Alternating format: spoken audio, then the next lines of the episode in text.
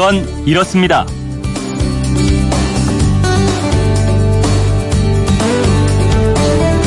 안녕하십니까 오승훈입니다. 야구 좋아하세요? 야구 경기의 분위기를 단번에 바꾸기에 가장 좋은 것 홈런이죠. 쾅 하고 터지는 홈런 한 방이면 스트레스도 멀리 달아납니다. 야구는 투수 노름이라고 했지만 야구의 최고 매력은 역시 홈런인데요. 국내 프로야구 팀에서 홈런을 가장 많이 때리고 있는 팀 어딘지 아십니까?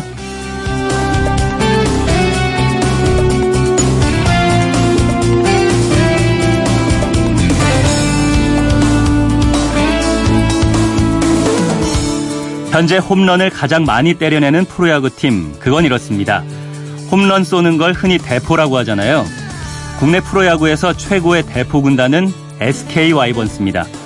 재작년 2016년에 182개의 홈런을 때리더니 작년에는 234개로 한 시즌 역대 최다 홈런 기록을 세웠고요. 올해도 지금까지 180개 넘게 때려서 압도적인 1위를 기록하고 있습니다. 사실 이 팀이 원래는 홈런을 많이 치던 팀이 아닙니다. 홈으로 쓰는 인천 문학구장 크기가 좀 작은 편이라서 상대 팀들이 오히려 홈런을 뻥뻥 치고 가곤 했는데요. 이런 현실을 보고 데이터를 연구한 끝에 내린 결론이 장타력이 있는 선수들을 영입하는 것이었습니다. 홈런이 많이 나오는 구장에서 경기를 자주 하는 만큼 홈런을 때릴 수 있는 타자들을 많이 활용하자 했던 겁니다. 이 전략이 잘 맞아떨어져서 SK는 작년에 이어서 올해도 팀 내 선수끼리 홈런 왕 다툼을 벌일 정도로 홈런 공장이 됐는데요. 이런 것이 바로 약점을 강점으로 바꾸는 역발상 아니겠습니까?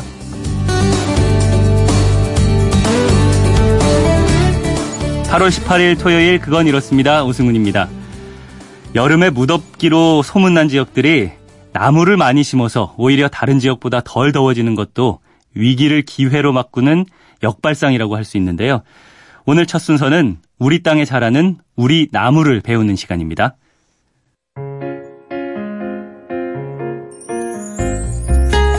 토요일 아침 주변의 자연을 둘러보게 만드는 시간입니다. 나무 그건 코너 고규홍 나무 칼럼니스트와 함께합니다. 안녕하세요. 네, 안녕하세요. 네, 요즘 같은 무더운 여름에는 나무 그늘이 그렇게 반갑습니다. 네, 네. 네, 횡단보도 옆에 가로수 딱 있으면 정말 고맙더라고요. 네, 예. 그렇게 생각해 보면 도시에도 나무가 꼭 필요하다는 생각이 듭니다. 네, 저도 지금 그 도시의 나무가 어떤 의미인가를 한번 생각해 볼 그런 시간이라는 생각이 드는데요. 네. 어, 이를테면 제가 경기도 부천시에 살고 있어요. 예. 근데 제가 지금 사는 곳은 뭐 20층, 30층 이런 고층 아파트들이 쫙 줄지어 서 있는 곳인데 음. 이게 얼마 전까지만 하더라도 이 동네가 초등학교 교과서에 나왔었거든요. 왜, 어, 뭘, 나, 예, 예. 왜 나왔냐면 예. 아파트가 많아서 나온 게 아니라 예. 복숭아의 산지로 우리나라에서 가장 좋은 복숭아가 나오는 곳이다 그래갖고 유명한 소사 뭐 이런 식으로 이제 알려져 있었던 것이거든요. 예.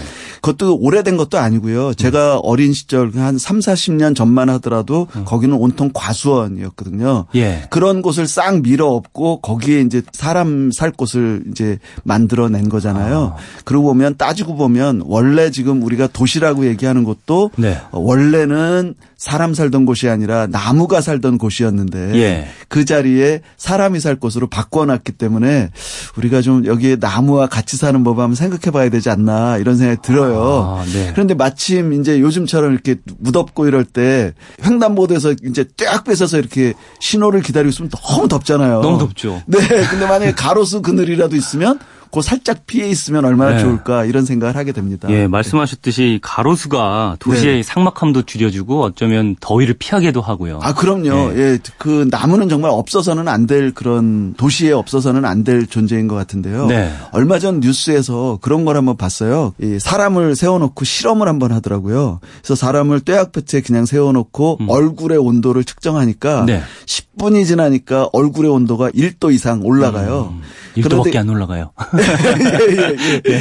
근데 조금 있다가 예. 이번에는 가로수 그늘에 세워놓고 이제 실험을 하니까 똑같은 분을 가지고 똑같이 10분이 지나니까 아, 이번엔 1도가 내려가더라고요. 아, 내려가더라고요. 네, 네. 예. 가로수 그늘이니까. 예. 그 다음에 세 번째 실험을 하는데요. 세 번째 실험은 뭐냐면 가로수가 있고 그 다음에 음. 어, 하층 숲이라고 하는데 이게 뭐냐면 예를 들면 우리는 나무가 우리한테 주는 게 그늘만 이제 햇빛을 가려 주는 역할만 하는 것처럼 생각을 했는데 예. 이번 세 번째 번째 실험은 뭐냐면 우리 키보다 훨씬 낮은 곳에 있는 낮은 키의 나무들이 있는 그런 걸 이제 하층 숲이라고 어, 얘기하거든요. 예. 그 하층 숲이 있는 가로수 음. 거기에서 이제 실험을 했어요. 그늘을 직접 가려주진 않는데. 그러니까 아니 그늘도 있고 큰 그늘도 있고. 가로수도 있고 아. 아래쪽에 낮은 키의 나무들도 줄지어 있는 예. 음. 거기서 실험을 했어요. 근데 이번에는 놀라운 결과가 나오더라고요. 그게 뭐냐면 4.5도가 떨어져요. 예.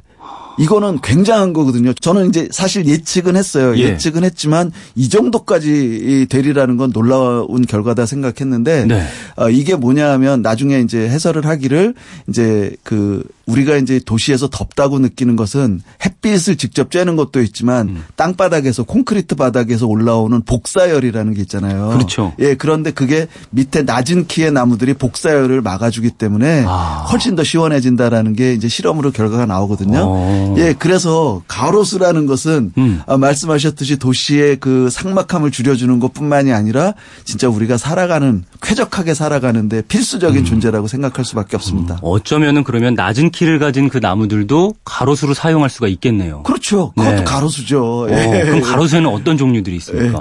가로수는 굉장히 종류가 많은데요. 네. 이제 일단 가로수를 왜 심는가를 한번 생각해 볼 필요가 있어요. 네. 이제 가로수를 심는 여러 가지 이유 중에 첫 번째 이유는 공기를 정화해 준다라는 이유가 있거든요. 음. 그러니까 일테면 가로수로 많이 쓰는 나무 중에 대표적인 게 플라타너스라고 부르는 네. 이제 그 플라타너스 잎이 넓은. 네, 예. 그게 이제 양버즘 나무라고 우리말 이름은 돼 있는데 네. 이 양버즘 나무의 경우에는 잎사귀가 넓잖아요. 말씀하셨듯이. 네. 근데 이 넓은 잎사귀에는 잎사귀 표면에 가는 솜털이 아주 짜잘하게 나 있어요. 음. 이 가는 솜털들이 하는 역할이 뭐냐 하면 공기 중에 있는 미세먼지라든가 매연이라든가 이런 거를 쭉 빨아들여서 이 가는 털에 흡착시키는 역할을 하거든요. 네. 그러니까 이런 식으로 공기를 정화시키는 데 중요한 역할을 하는 나무들을 심는가 하면 예. 그다음에 또 우리 서울에 뭐 여의도 같은 데 많이 있는 어 벚나무들 많이 심잖아요. 벚나무, 예. 이런 것들은 벚나무, 이팝나무 이렇게 꽃이 아름답게 피는 나무들은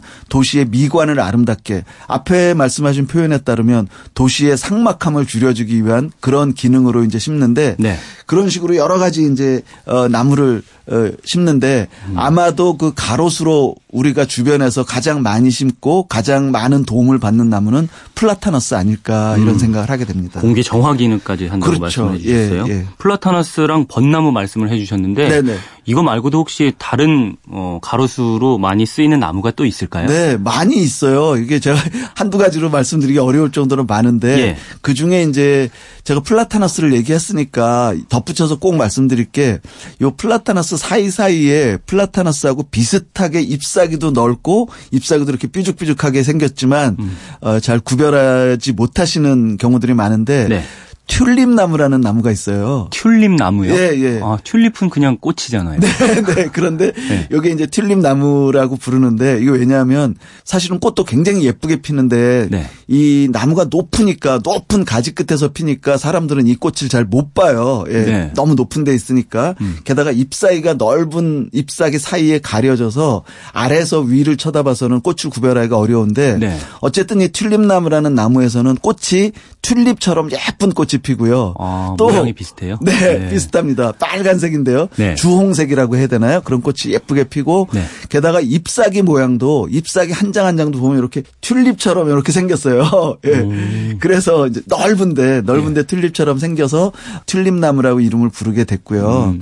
어 그리고 요 나무는 요즘 그 플라타너스 못지않게 많이 심는데 네. 어 일부 연구에 의하면 이 나무에서 발산하는 음니온의 양이 어 지금 현재 가로수로 심는 어떤 종류의 나무에 비해서 가장 많은 양을 배출한다. 어. 그래서 이 도시인들에게 아주 좋은 나무다, 네. 이로운 나무다. 음이온이. 발생하면 그거 또 공기 정화에 또 도움이 된다고 당연하죠. 하더라고요. 예, 예. 당연하죠. 예. 그렇군요. 네, 와, 이 튤립 꽃이 피는 튤립 나무까지 얘기를 하셨는데 네.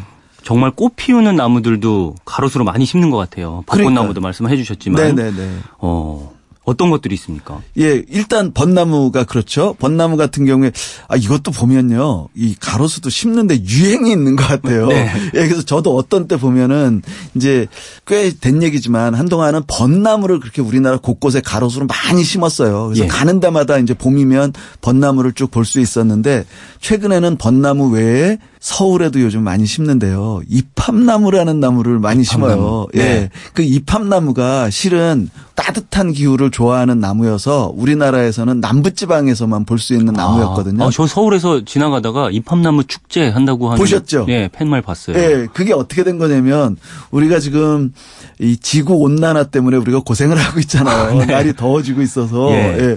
그런데 사실은 이팝나무를 이 중부지방에서 볼 수 있는 것은 지구 온난화 덕이라고 생각하면 됩니다. 아, 그렇군요. 예. 그러니까 옛날에는 이 중부 지방에서 도저히 자랄 수 없을 만한 그런 뜨거운 기후를 좋아하는 나무였는데 지금은 서울에서도 어, 이팝나무가 자랄 정도로 뜨거운 날씨가 됐다 이렇게 볼 수 있는 음. 그래서 거고. 가로수로 지금 많이 심겨져 있는 거예요. 예, 지금 가로수로 많이 심고요. 음. 벚나무는 이제 그 이른 봄에 먼저 피어서 이제 꽃이 지고 난 다음에 그 다음에 이제 5월 되면 이제 이 이팝나무가 꽃이 피는데 네. 이 이팝나무 아주 순수하게 우리나라 토종나무고요. 음. 게다가 하나 더 좋은 게 뭐냐 하면 어, 얘는 꽃이 피어 있는 시기가 길어요. 이게 개화 기간이라고 얘기하는 건데요. 어. 예. 벚나무 같은 경우에는 한 번. 피면 일주일 정도면 다 지잖아요. 그렇죠. 예. 예. 근데 이 이팝나무의 경우에는 한 번 꽃이 피면 보름에서 20일 정도 동안 꽃이 피어 있거든요. 음, 예. 이것도 봄철에 꽃이 피죠. 5월 중에 핍니다. 네. 저는 어떻게 기억하냐면 어린이날 이제 피기 시작한다 이렇게 음. 보는데요. 네. 그러니까 어린이날 피기 시작해서 5월 말까지 쭉 볼 수 있는 그런 나무입니다. 네. 이 가로수를 정할 때 말이죠. 네. 지금 말씀하신 이팝나무, 벚나무 이런 것들은 뭐 꽃이 예쁘니까 심는다. 네. 플라타나스 같은 경우는 공기 정화 기능도 있으니까 네. 좋다. 근데 어떤 가로수를 심는 기준 같은 게 있을까요? 예, 그래서 이제 지자체들마다 이 가로수는 지자체들에서 알아서 이제 관리하고 심고 하는데 예. 그러다 보니 지자체들마다 자기 기준들을 가지고 심어요. 어. 이제 거기에다가 그 지역에 계신 조경하는 전문가들 이런 분들이 이제 뭐 연결돼서 아, 나름대로의 어떤 그 유행이라든가 이런 걸 만들어 내겠죠. 예. 그런데 이제 저는 이 가로수 얘기할 때마다 꼭 제 나름대로의 어떤 생각을 꼭 말씀드리고 싶은 게 있는데 음. 아까 처음에 제가 뭐라고 말씀 드렸냐면 이 원래 우리가 사는 도시라는 곳에는 나무가 살던 곳이라고 했잖아요. 예. 근데 그 나무를 싹 베어내고 아파트를 짓고 뭐 건물을 짓고 여기에 들어가서 산 거잖아요. 그렇죠. 어 그러면 이제 가로수를 심는다라는 걸 어떤 의미로 보고 싶냐면 음.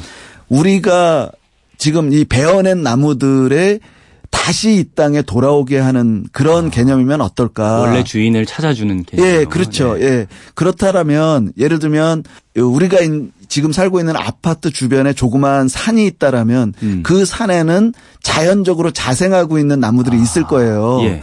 그 나무들을 어, 이 가로수를 심으면 어떨까? 음. 어, 달리 이야기하면 지금 현재 아주 옹색하게 생존 영역이 줄어들어 있는 나무들의 생존 영역을 확장해 준다라는 차원에서 가로수를 심는다라면 아. 어 아까 지금 우리 이팝나무의 경우에는 어떻게 보면 이팝나무가 아름답다고 그래서 서울에 심지만 예. 음. 그거는 거의 강제적인 거잖아요. 자랄 수 없는 나무를 강제로 갖다 심어서 키우는 건데 네. 그게 아니라 우리 동네 뒷산에서 자라는 나무를 가로수로 심는다는 얘기는 네. 자연스럽게 그 지역에서 가장 잘 자라는 나무를 골라 심는 게 아닌가 싶어서 음. 그런 기준이 좀 적용되면 어떨까 하는 생각을 늘 하게 됩니다. 네. 이 지자체에서 기준을 정해서 이 가로수를 심고 있는데 네.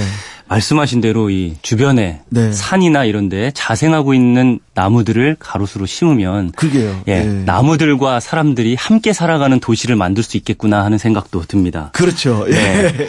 지금까지 고기용 칼럼니스트와 함께 했습니다. 감사합니다. 예, 고맙습니다.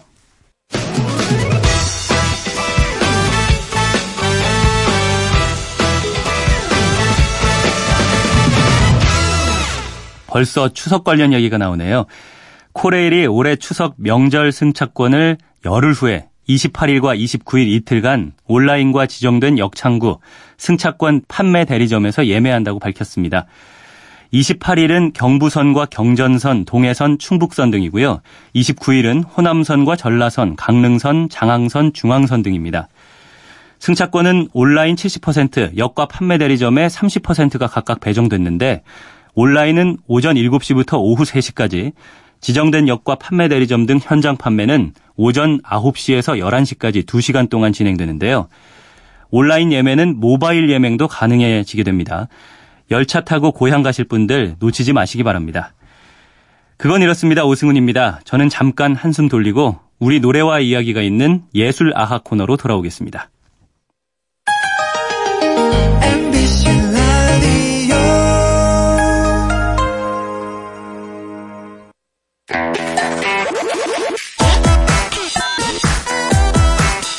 알찬 지식과 정보, 생활의 지혜가 가득한 그건 이렇습니다.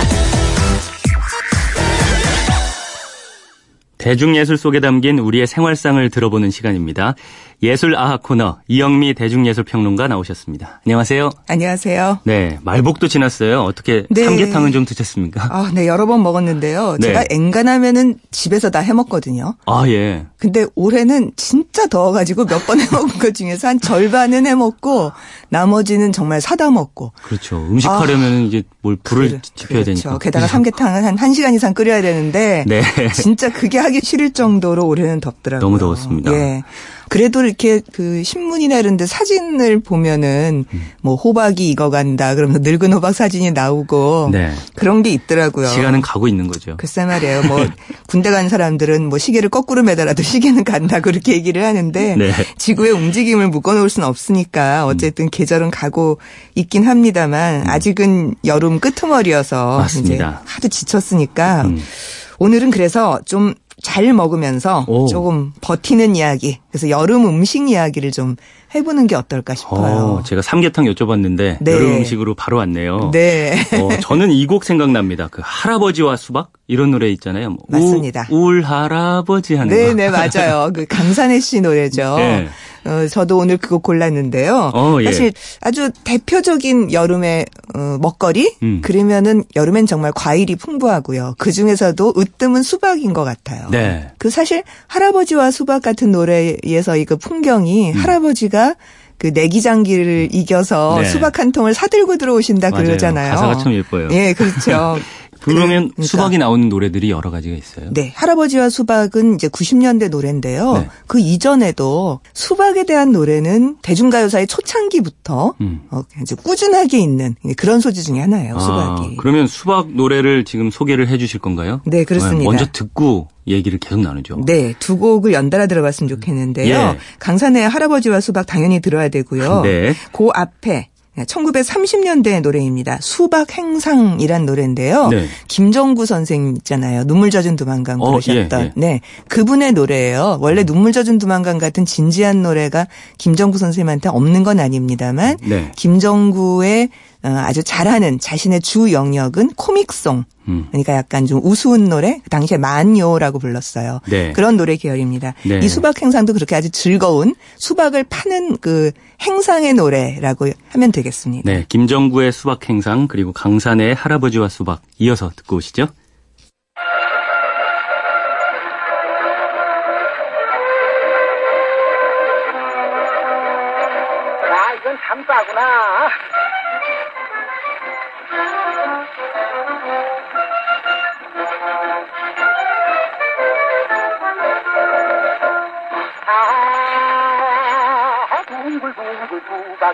부려야.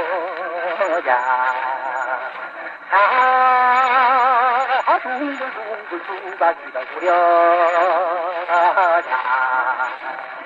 먹기 좋은 수박이여 보기 좋은 수박이여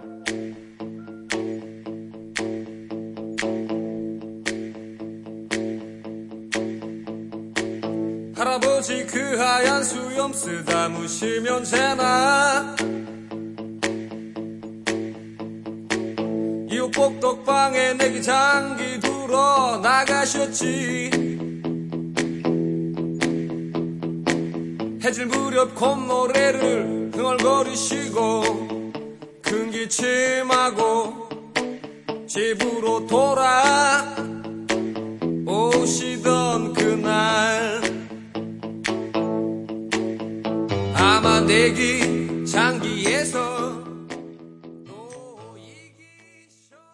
뭐 노래들이 옛날 여름 이야기 전해 듣는 느낌도 나고 네, 시원해지는 것 같아요. 그렇죠. 그 아무래도 수박 행상 그 노래가 옛날 노래여가지고 네. 좀 지직지직거리는 그 유성기 음반의 스크래치. 소리가 좀 많이 났어요. 음, 네. 근데 그럴 정도로 수박이 굉장히 대중가요사의 초창기부터 소재로 많이 쓰였다는 것을 알 수 있는 거죠. 네. 이곡 말고도 어 김혜송이 부른 꽃서울이라는 노래도 있어요. 서울의 풍경을 다양하게 그리고 있는 건데 음. 그첫 구절이 네. 수박 냄새 흩날리는 노들강이에요. 어, 노들강이면 노량진 북쪽. 그렇죠. 네. 노량진 북쪽에. 그래서 거기 그 노들 섬이 있는, 그러니까 노량진의 북쪽에 있는 지역에 그 백사장이 있을 거 아니에요. 음. 네. 그러니까 서울 사람들이 그 백사장에 나가서 더우니까 노는 거예요. 음. 근데 요즘 같으면 한강 둔치에서 놀면서 뭐 먹으려면은 당연히 이제 띠디디디디 하고 해가지고 뭔가 배달 음식을 시켜서 먹죠.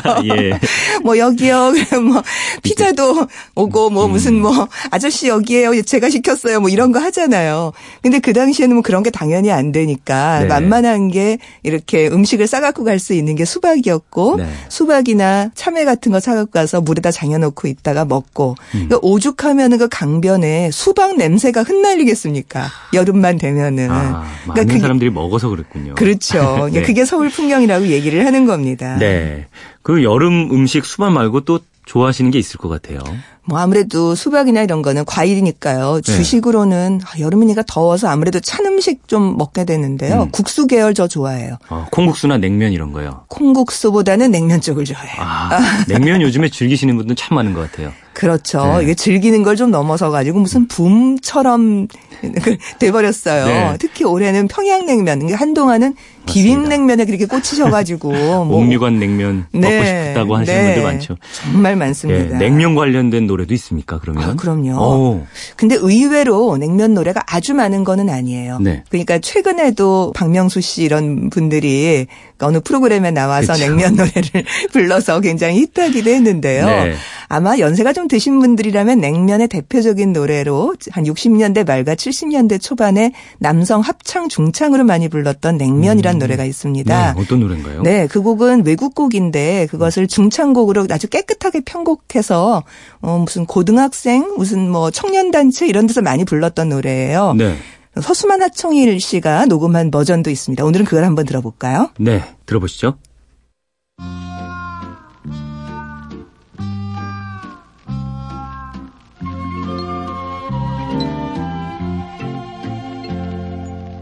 한 촌 사람 하루는 성내 와서 구경을 하는데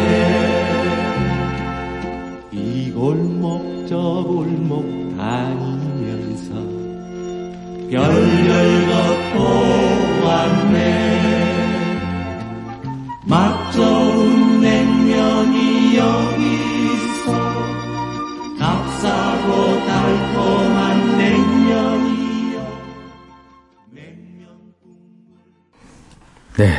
냉면 노래도 들어봤습니다. 네. 그래서 값싸고 질 좋은 냉면이라는데 요즘은 값이 안 싸요. 맞습니다. 아, 냉면 정말 비싸요. 아니 물론 뭐 메밀도 좋은 거 써야 되고 네. 그리고 그 많은 국물도 쇠고기나 뭐 가- 고기 국물 써야 되니까 값이 네. 비싸지기는 하는데 그렇죠. 이게 평양냉면 바람이 불면서 점점 더 이 어떤 게 더 원조에 가까우냐 또뭐 어떤 비율로 섞어야 면이 맛있냐 음. 그렇죠. 예. 심지어 고명이 뭘로 올라가야 되냐 하여튼 별별 노하우들이 다 생기면서 점점 값이 올라가요. 막 별점을 매겨가면서 가게를 평가하기도 하더라고요. 제가 한번 어느 가, 저기 저녁 때 그 꽤 유명한 그런 평양냉면 하는 집이었어요. 예. 정말 줄을 한 100m는 서서 먹었던 것 음. 같아요. 그래서 중간에 갈까 그러다가 그래도 기다린 게 아까워가지고 음. 들어가서 빠르게 먹고 나온 그런 경험이 있습니다. 예전에도 이렇게 냉면 노래가 유행을 했고 지금까지도 냉면을 이렇게 즐겨 먹는다면 네. 냉면이 유행한 거는 계속해서 유행을 해왔다 이렇게 생각할 수도 있겠네요. 근데 꼭 안 그래요. 안 그래요? 그러니까 예 일제강점기 때도 냉면 노래가 거의 없고요. 음. 어, 그러니까 70년대 가서 나왔다는 것이 좀 의미가 있다고 저는 생각해요. 60년대 말이나 70년대 아. 초반에 왜냐하면 사람들이 뭔가를 먹는다고 하는 그 옛날의 경험은 주로 집에서 먹는 거거든요. 어, 그렇죠. 외식이 아니고. 예. 근데 냉면은 중부 이남 지방 사람들은 집에서 해 먹을 수가 없는 음식이에요. 어, 왜 그렇죠? 생각해 보세요. 면을 어떻게 뽑아요?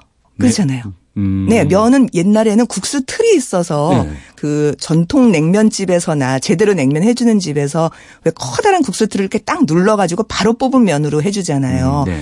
그거나 있어야 가능했는데요. 이런 국수 틀이 없다는 거는 강원도나 평안도 집안의 주로 종갓집들. 음. 그러니까 사람이 많이 모여서 뭔가 한꺼번에 먹을 수 있는 음식이지 예. 무슨 다섯 사람이나 두 사람 먹을 수 있는 그런 음식이 아니었던 거예요. 음. 그래서 일제강점기 때도 냉면집이 있었는데 예. 정말 대도시에 냉면을 어 이제 외식하는 집 혹은 심지어 냉면 배달부도 있었대요. 종로 어, 같은 데서는. 예. 예, 냉면을 시키면은 그 국물 따로 면 따로 해가지고 자전거를 타고 배달을 해줬다고 하는데요. 네. 그런 외식 메뉴였어요. 그러니까 평안도나 강원도나 이런 지방에서는 자기네들끼리 정말 무슨 날 잡아서 날 한 잡아서. 동네가 이렇게 네. 한꺼번에 국수를 해 먹었다면 어, 이게 보통 사람들이 집에서 해 먹는 음식은 아니었어요. 예. 그러다가 어 70년대 되면서부터 왜 지금 반건조 면들 있잖아요. 이렇게 음. 손으로 쥐어 뜯어 가지고서 집에서 끓이기만 하면 되는 건 음, 네. 그런 종류의 것들이요. 예. 그런 반건조 냉면들이 나오면서 그냥 어느 분식점에서나 냉면을 먹을 수 있는 음. 그런 식으로 보편화됐다고 할 수 있죠. 요즘은 정말 많은 분들이 냉면을 즐겨 먹는데 그렇습니다. 이 냉면을 통해서 어쩌면 예전부터 지금까지 격세지감을 좀 느껴볼 수 있었다 하는 얘기를 해보겠네요. 네. 어, 그런데 여름 음식 자체가 옛날에는 워낙 뭐 얼음도 귀하고 냉장 시설도 잘 안 돼 있다 보니까요.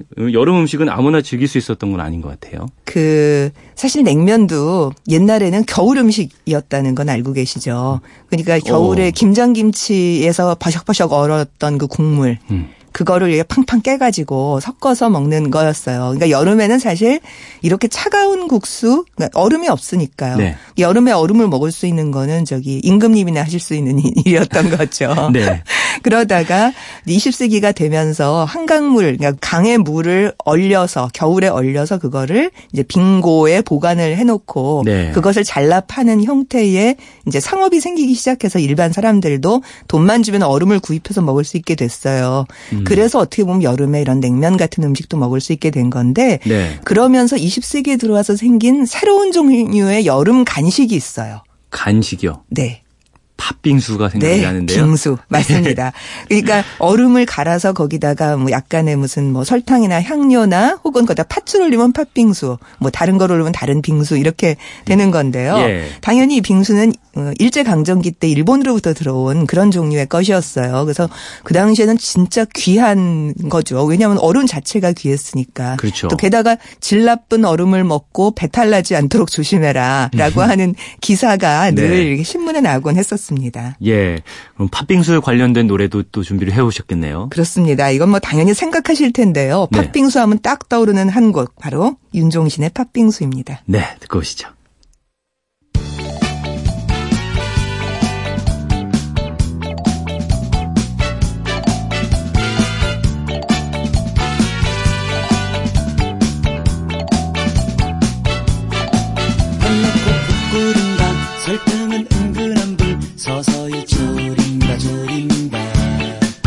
수용 미생얼음 냉동실 안에 꽁꽁 단단히 얼린다 얼린다 푸르츠 칵테일에 국물은 따라내고 과일만 건진다 건진다 체리는 꼭지 체리 체리는 꼭지 체리 네, 팥빙수도 그렇고 앞에 들었던 노래들도 그렇고 네. 여름 음식 노래들이 참 시원한 느낌이 많- 나네요. 그렇죠. 조금이라도 좀그 마음의 온도가 좀 내려갔으면 좋겠어요. 이 더운 날. 네. 여름 음식 들은 것만으로도 체감 온도가 좀 내려가는 생각이 듭니다. 네. 네, 이따가 팥빙수를 좀 사 먹든지 해야겠습니다. 네, 저도요. 네. 오늘도 시원함이 느껴지는 여름 음식 노래들 들려주셔서 감사합니다. 지금까지 이영미 대중예술 평론가였습니다. 고맙습니다.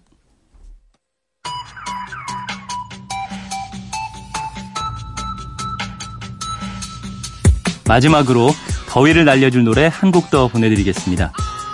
아침 이른 시간이긴 하지만 목마를 때 이거면 다 된다는 분들 많으실 겁니다. 쿨의 맥주와 땅콩 보내드리면서 저는 내일 6시 5분에 다시 찾아오겠습니다. 토요일 아침 모두 힘내십시오.